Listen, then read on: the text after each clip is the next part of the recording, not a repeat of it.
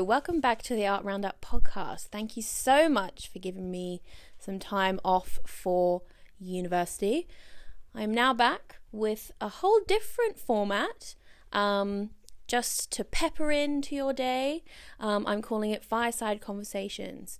The first one I will be having is with my older sister, the lovely Annabel Vickers. You'll be introduced to her in just a second. Hope you guys enjoy. Welcome back. So I'm here, like I said, with my sister. Would you like to introduce yourself? Sure, I'm Zara's sister Annabel. Um, what else should I say about myself? What do you do? I um, work for a pajama company, which is lots of fun, and for them, I do all sorts of things. But my main favorite thing that I do for them is that I produce a brand magazine called The Sunday Paper. Um, and that entails sort of interviewing people and writing and basically creating this lovely newspaper that you can read on Sunday mornings. I'm excited to be here. Slash, how nervous are you? Because I gave you about 20 minutes notice. I mean, I'm not nervous. I'm very happy that you wanted to include me, but I just don't know what you're going to ask me yet. okay, so my first question to you is what do you like most about art and why do you like that? So, I think that's quite a big, broad question because there's lots and lots of things that I like about art.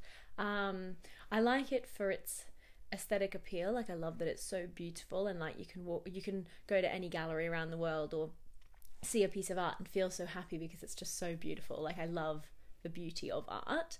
But then I also think that that's just the surface of why I like art. I also love that it's a, it's a mode of expression. It's a, a way that people can tell stories from their um, their lives and their backgrounds. And I love that looking at art, you can understand so much more about a culture than you might do from, say, you know, just reading about it or just visiting the country. Like you just from looking at a painting from a certain era or a certain, um, you know, country, you can just learn so much about that people's perspective.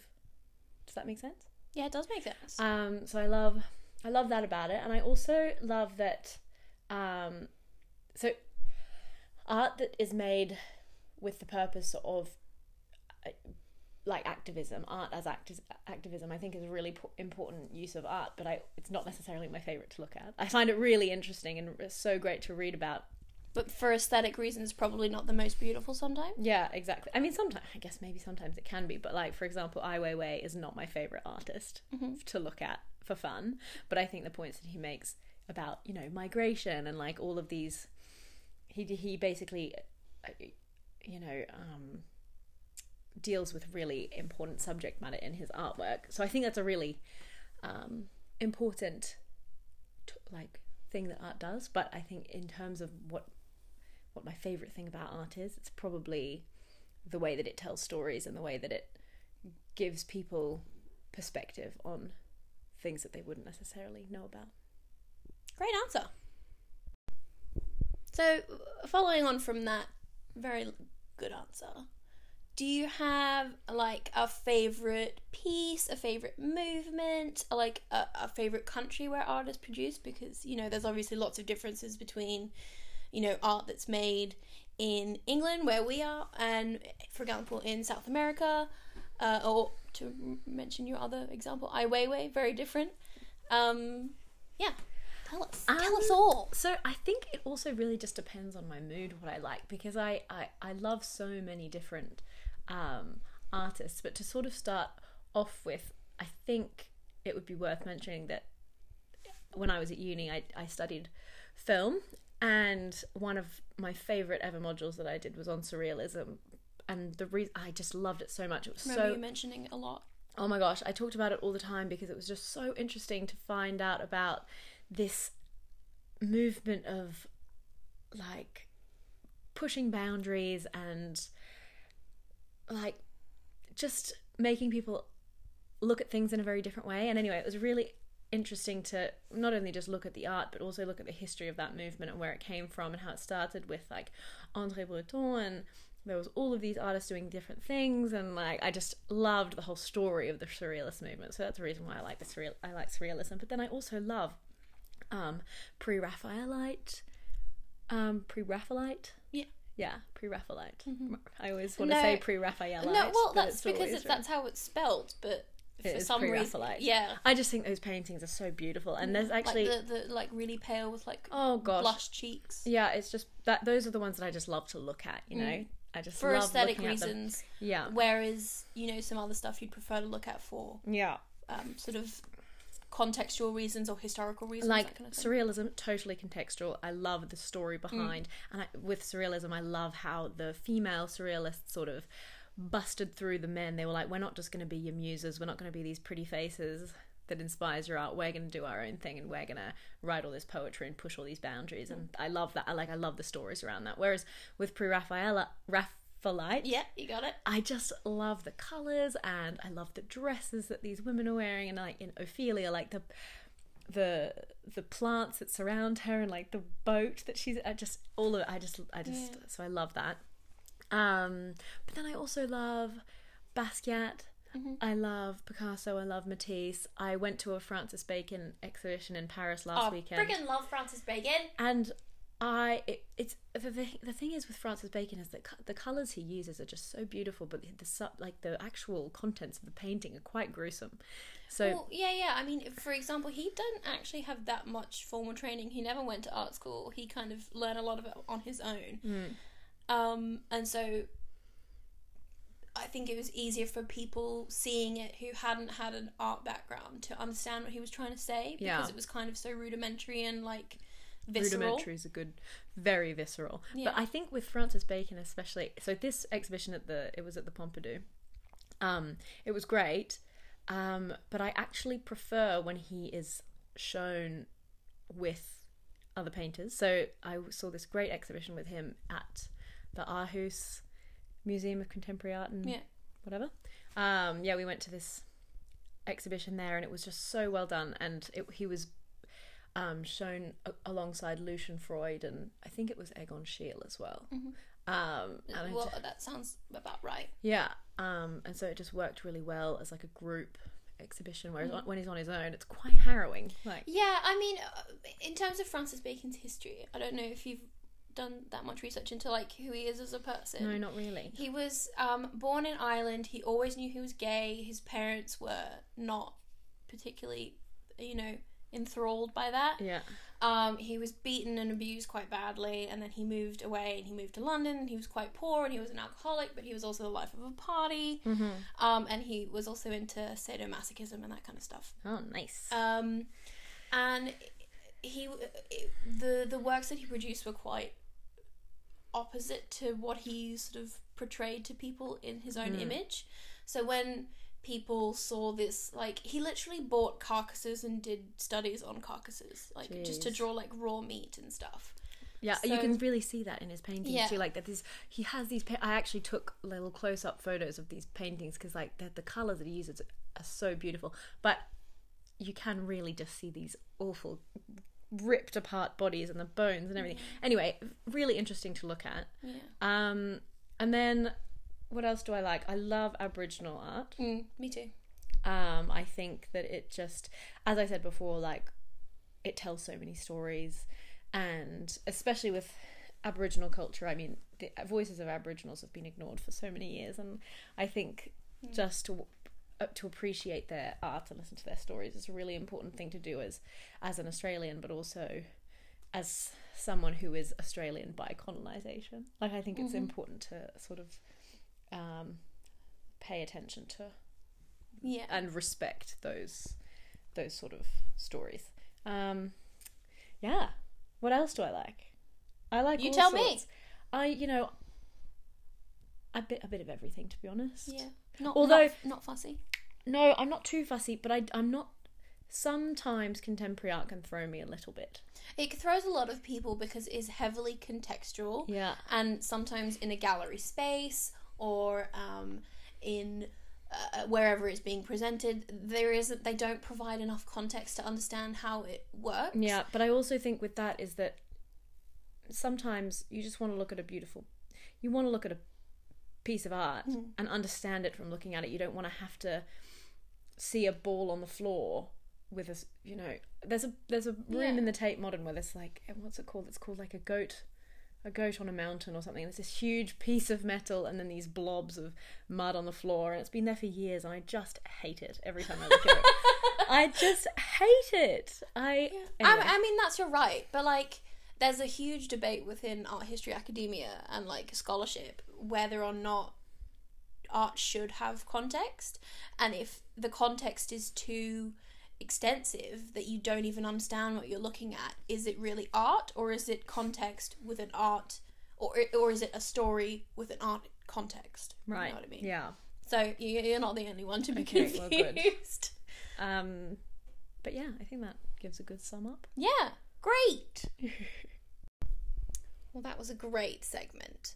So, moving on from favorite art movement or artist or era, whatever, is there a place that you've been, like an institution or a gallery or a sculpture park, that is your favorite place? And if you don't have a favorite place, what's a sort of a great exhibition that you've been to? Okay, so I think for this one, it really it sort of depends on what you're what you're after. Because some days I want to see an exhibition that's informative, and then other days I want to see an exhibition that's you know just got beautiful paintings or sculptures or whatever. But I think in terms of accessibility, I love the Tate. Mm. Tate Modern and Tate Britain, Tate St Ives, they're all just such fantastic institutions where, you know, the la- the vast majority of the the exhibitions that they show are free. Um, and for young people, you can get into the paying ones for like five pounds. So it's the, just in terms of accessibility, I love um, the Tate museums, and also their collections are just incredible. And they put on really great seasonal exhibitions, like their Giacometti exhibition a little while ago was incredible. Their Picasso year, it was like 1936 or something. Anyway, that was amazing Like a retrospective kind yeah of thing? Yeah, retrospective and they also did one on dorothy tanning recently which was great i just think that they do such a good job and then tate britain i mean it's just such a joy to walk around especially for someone who loves uh, pre-raphaelite paintings um, Woohoo! and then in terms of a place that i absolutely love um, the barbara hepworth sculpture garden Yeah. in st ives In St. Ives is great. the most beautiful place. I I mean, I guess we sort of lucked out the day that we went because it was such beautiful sunshine. But the garden is just full of her amazing sculptures, and I think why I'm so fond of Barbara Hepworth is because outside um, the building where I had most of my lessons at uni, um, it's called Queen's Queen's Building at X Uni. Um, there was a Barbara Hepworth sculpture, and I could just see it from wherever Mm. I was sitting in the building, and I just loved that familiarity that I developed with that particular sculpture. Yeah. It just looked so beautiful with the trees behind it. Um, so I love the An example of something that's beautiful without context. yeah exactly. You can just oh my god, I just think she's incredible. Um, and then where else do I love? I also love um, the NGA in Canberra. I was just about to. I was just about to ask you. I think that I mean I'm probably most fond of it because it's in a city that I love so much, but I also really love that it's got such an extensive Aboriginal and Torres Strait Islander art department, like section, um, as that's well as permanent. that's permanent. It's not a moving moving exhibition. And then I also think that they've got a great range of European artists as well, which is fantastic. But then also around the building, there's all these great sculptures. Again, I just love Yeah. a love a good sculpture. Don't they have a sculpture walk somewhere around the gardens? And, and if not, I may be just making that up. And for those who don't know what the NGA is, if you're European or just haven't heard of it, the NGA is the National Gallery of Australia. It's in our hometown of Canberra in Australia, and it's 100. Would recommend. Yeah, it's great. Um, what else do I love? I think the Aarhus Museum. Yeah. I think it's Museum of Modern and Contemporary Art, Mm. but it's got that big rainbow at the top, the rainbow that you can walk through. I've It's- never been there, so I don't know. I- but- it's it's been like on so, social media and things. But anyway, um, that's a great spot. Yeah. And what else do I love? Paris. In Paris, there's some great um, museums. Obviously, everyone knows that. That's no surprise. But um, I thought that the Musée d'Orsay is incredible. It's just across the river from the Louvre, and sometimes the Louvre is just a bit a bit too much. And the queue is too long. and- but the Musée d'Orsay just again it has beautiful sculptures and it has amazing paintings and a huge range of artists and they do great um, they do great temporary exis- uh, exhibitions. I saw um, when I was living there. I did. I went to what was his name? Um, the Douanier Rousseau, Mm-hmm. and there's just all his beautiful paintings of the jungle and everything. And he was French, but he had never ever, and he'd never been to the jungle. But he does all of these paintings of like tigers and monkeys and oh my gosh, it's just incredible. Are they actually good paintings Oh, of tigers so- and monkeys? Because there's there's a really funny precedent in art history that um they uh, you know specifically in biblical illuminations and things where they draw lions and tigers Yeah. and stuff with like weird ass Actually, wh- faces. Well, when I was in Japan last month, we'd go to these temples and there'd be um, paintings of elephants by artists who had never seen elephants. So they didn't really look like elephants, they just looked like these creatures that somebody who had had an elephant described to them yeah, quite like, badly. like a cartoonist had heard the description of an elephant and then kind of drew it without Exactly. context. No, but the Douanier Rousseau is really Mm. amazing and the colours are incredible. Well, Um, that I, I'm I'm assuming that time when when was he alive? Do you know? oh, I can't remember. Eighteen hundreds. Twen- I, uh, maybe. Well, bestiaries were quite common then, so they would have had a reference uh, from people who'd actually seen them and drawn them. so Ah, yes, maybe. yeah, But um, anyway, that was great. And then also, um, the V&A does amazing, amazing uh, exhibitions on fashion, and there's one on car uh, on cars at the moment, which looks amazing. But the most incredible exhibition that I think I've probably ever seen was um, in the summertime, and it was on food. It was called Food Bigger Than the Plate, and I'm actually just obsessed with um, food sustainability and um, and food in general and like how to manage food waste and all that sort of stuff. Mm. And this exhibition just did such an amazing comprehensive job of tracking how the food process. So it started with composting and then went on to farming, transport and consumption. And for some reason the composting part I just thought was absolutely incredible. It showed all of- composting is so fun though. Well, so I completely. I mean, I wouldn't that. say that it's fun, but it is definitely very interesting. But I just thought all of the ways that these amazing um, people are finding ways to use design to either create energy from waste or create new materials from waste. So, like, there are people using um, uh, pineapple fibers to make clothing fiber, or people are using coffee grounds to make new plastics, like bioplastics.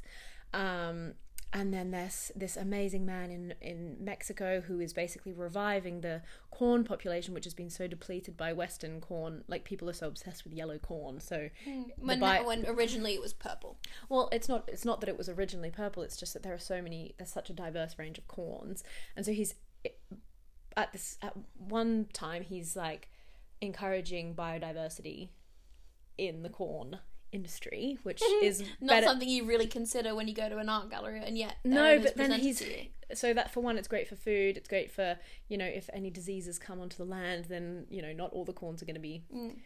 You know killed. But then also with the husks of these corns, he takes the husks and these women from the community. It basically gives jobs to women in the community, and they make these beautiful tiles of all these different colors out of the husks of the corn. Um, so it's basically like making these amazing tiles, providing food for the community, providing jobs for the women in the community, and it's just And creating um, trade. Yeah, that's so cool. yeah, creating trade, and it's just incredible. So that exhibition, I thought was extremely inspiring. But Mm. also, I went to the um, what's her name?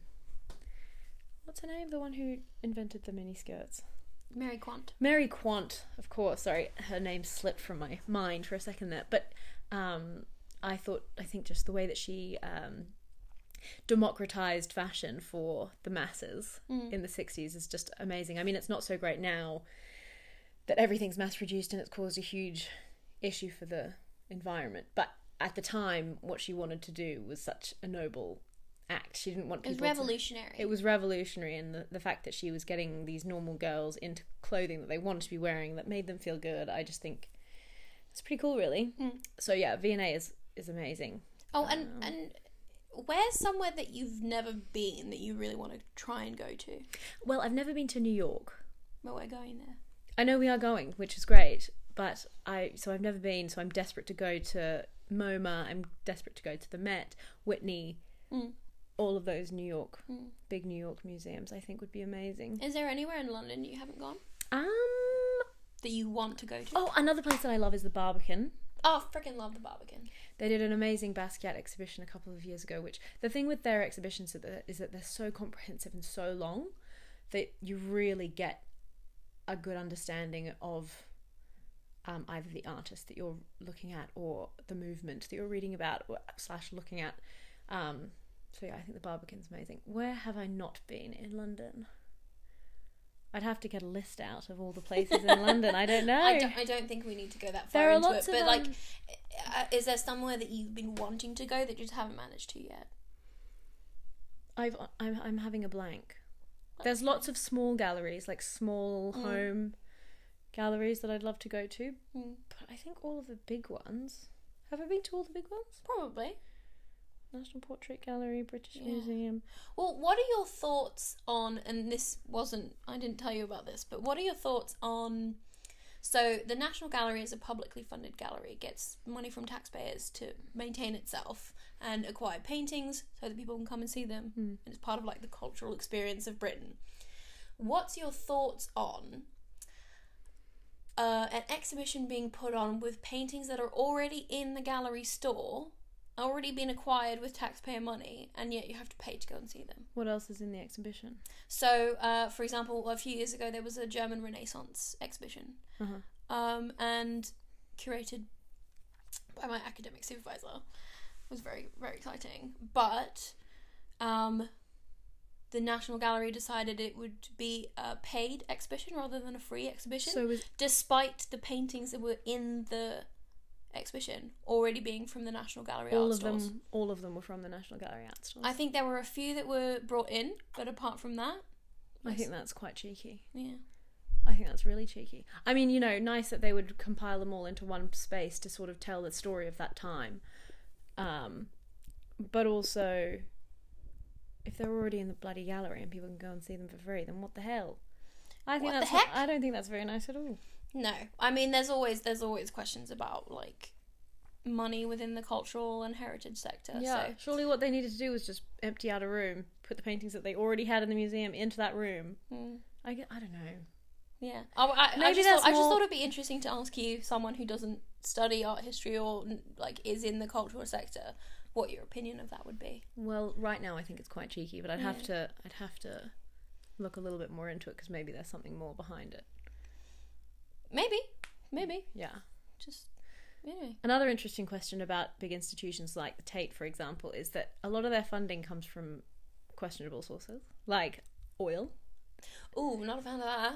But I think, although I'm completely, you know, I'm very environmentally conscious, I really care about, um, like, not oil. Eth- That's- ethical that sources ethical of energy source of and energy and- renewable energy. But I think that if the Tate is going to accept funds from like the oil industry and put on these shows for free for the public, I reckon take the money.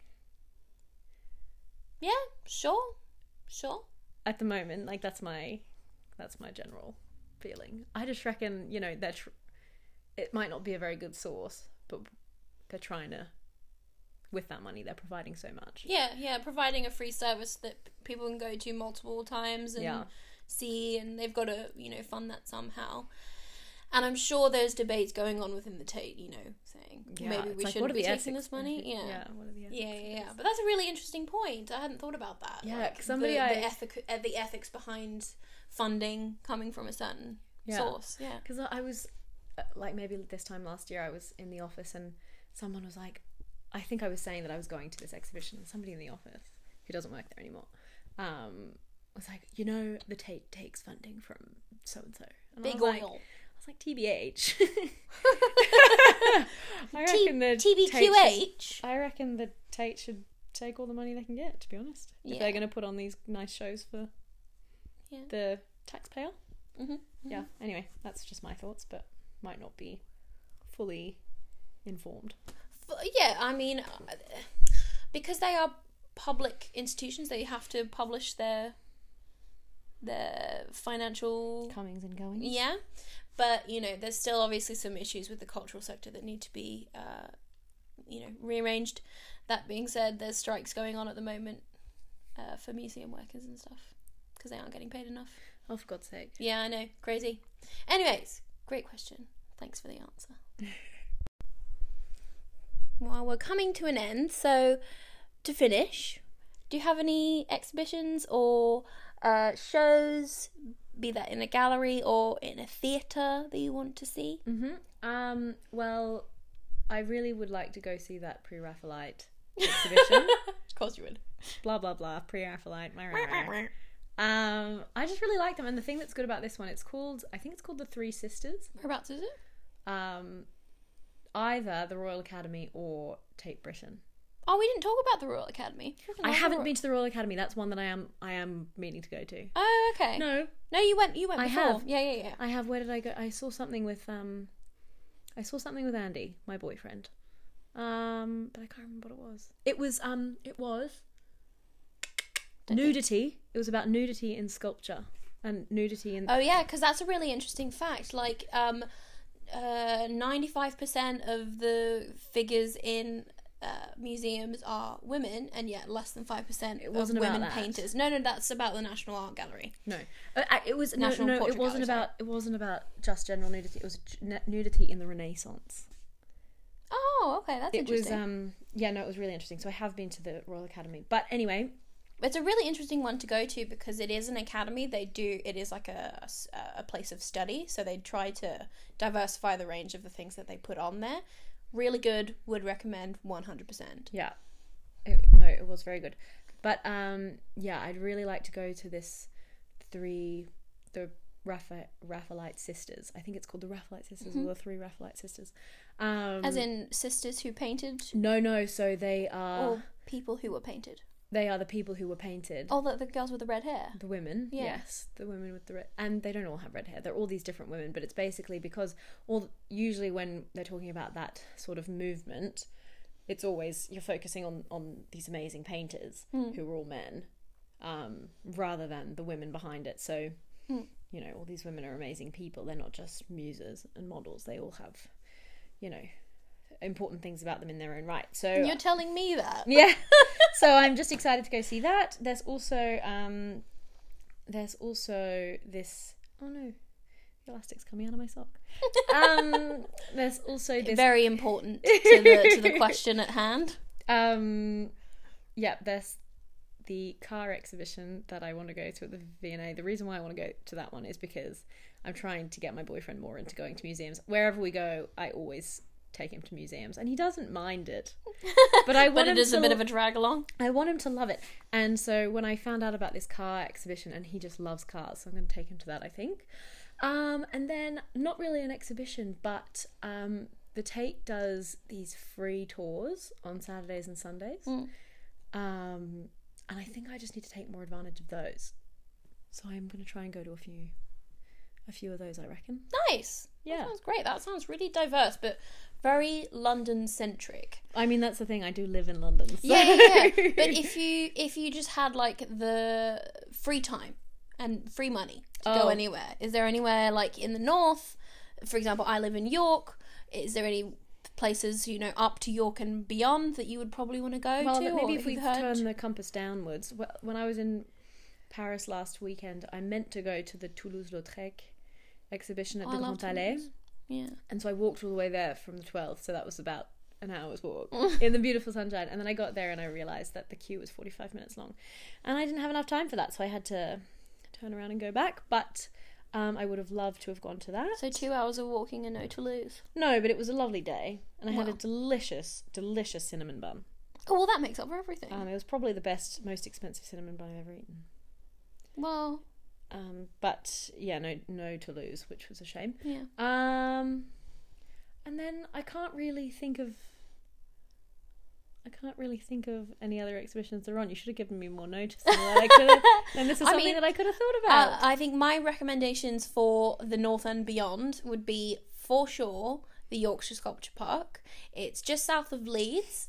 It is it, it's the gardens of Bretton Hall, which is an old sort of uh, 1700s family house, and it's got acres and acres and acres of uh, sculptures from uh, Henry Moore, Barbara Hepworth, um, you know, all different kinds of uh, wonderful sculptors. Um, and uh, who's that guy? Uh, um, uh, Quinn. Hmm?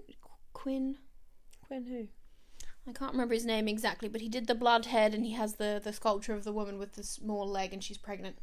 The small leg. No, but she's she's uh, a thalidomide kid. Oh, I saw a thalidomide victim in Paris the other day, Oh, enjoying a delicious meal. art and art and real life. They imitate each other. anyway, Anyway, top recommendation for the north is the Yorkshire Sculpture Park, and your top recommendation for present time in London is probably Royal Academy. Uh, no, Or it's upcoming recommendation for is upcoming. Rec- well, it's either at the Tate Britain or at the Royal Academy. I need to double check, but again, In any case. I need notice. Yeah. My bad. Okay, I think we're gonna wrap up. Do you have anything? Any final thoughts? Um, I think that my final thoughts are that people should get off their bottoms and go and look at some more art. Get cultured, yo. It's just not. I mean, I don't mean it in like a pretentious way. I just think it's a really nice thing to do on a Saturday afternoon. Yeah, I mean, it, in general, it's free. It's pretty easy. Um, and if you are disabled or hard of hearing, they generally have really good accessibility. Um, so they have lifts, uh, they have T loops, they have all those kinds of things, and they have audio guides for people who don't maybe don't speak the language. You know, Also, also, any time that I've ever been to an exhibition or, you know, read a book or an article, I always find that within the next 24 hours, I have a conversation where that exhibition or something that I learnt in the exhibition or that podcast or that article I read comes up. And I'm like, wow, I feel like just from doing that one thing, I'm so much cleverer and my conversation is so much better. yeah, there's no reason not to go if it's free and if it's easy. Get yourself there. Yeah, exactly. You don't want to be like, I've been watching The Crown and the Queen is having a bit of a crisis because she's upset about how badly she was educated. Not badly, but she was educated in this way that means she can't have proper conversations about lots of interesting things. And you don't want to be ending up like Queenie, not having any conversation. So, Yeah. Right. Thank you so much for coming on at such short notice. Oh, that was really great. it was great to hear about all your favourite things. well, good. It wasn't very um structured. No, it was not, but that's fine. That's not really my style. Um, do, do you have? Do you want to shout yourself out on Instagram or something? Um, my Instagram is Annabel Vickers, same as my name. A double N A B E L V I C K E R S. If you want to see lots of nice photos of vegetables. Pretty much, basically. um, yeah. Thanks for being here, and hopefully we'll be back with another episode like this with just some fancy, unassuming people in my life. Um, yeah. Bye bye. Bye. As always, thank you for listening, guys. Everything uh, we've mentioned in this episode will be linked on my Instagram page and my Twitter at the Art Roundup. And I hope to see you guys next week. Bye bye.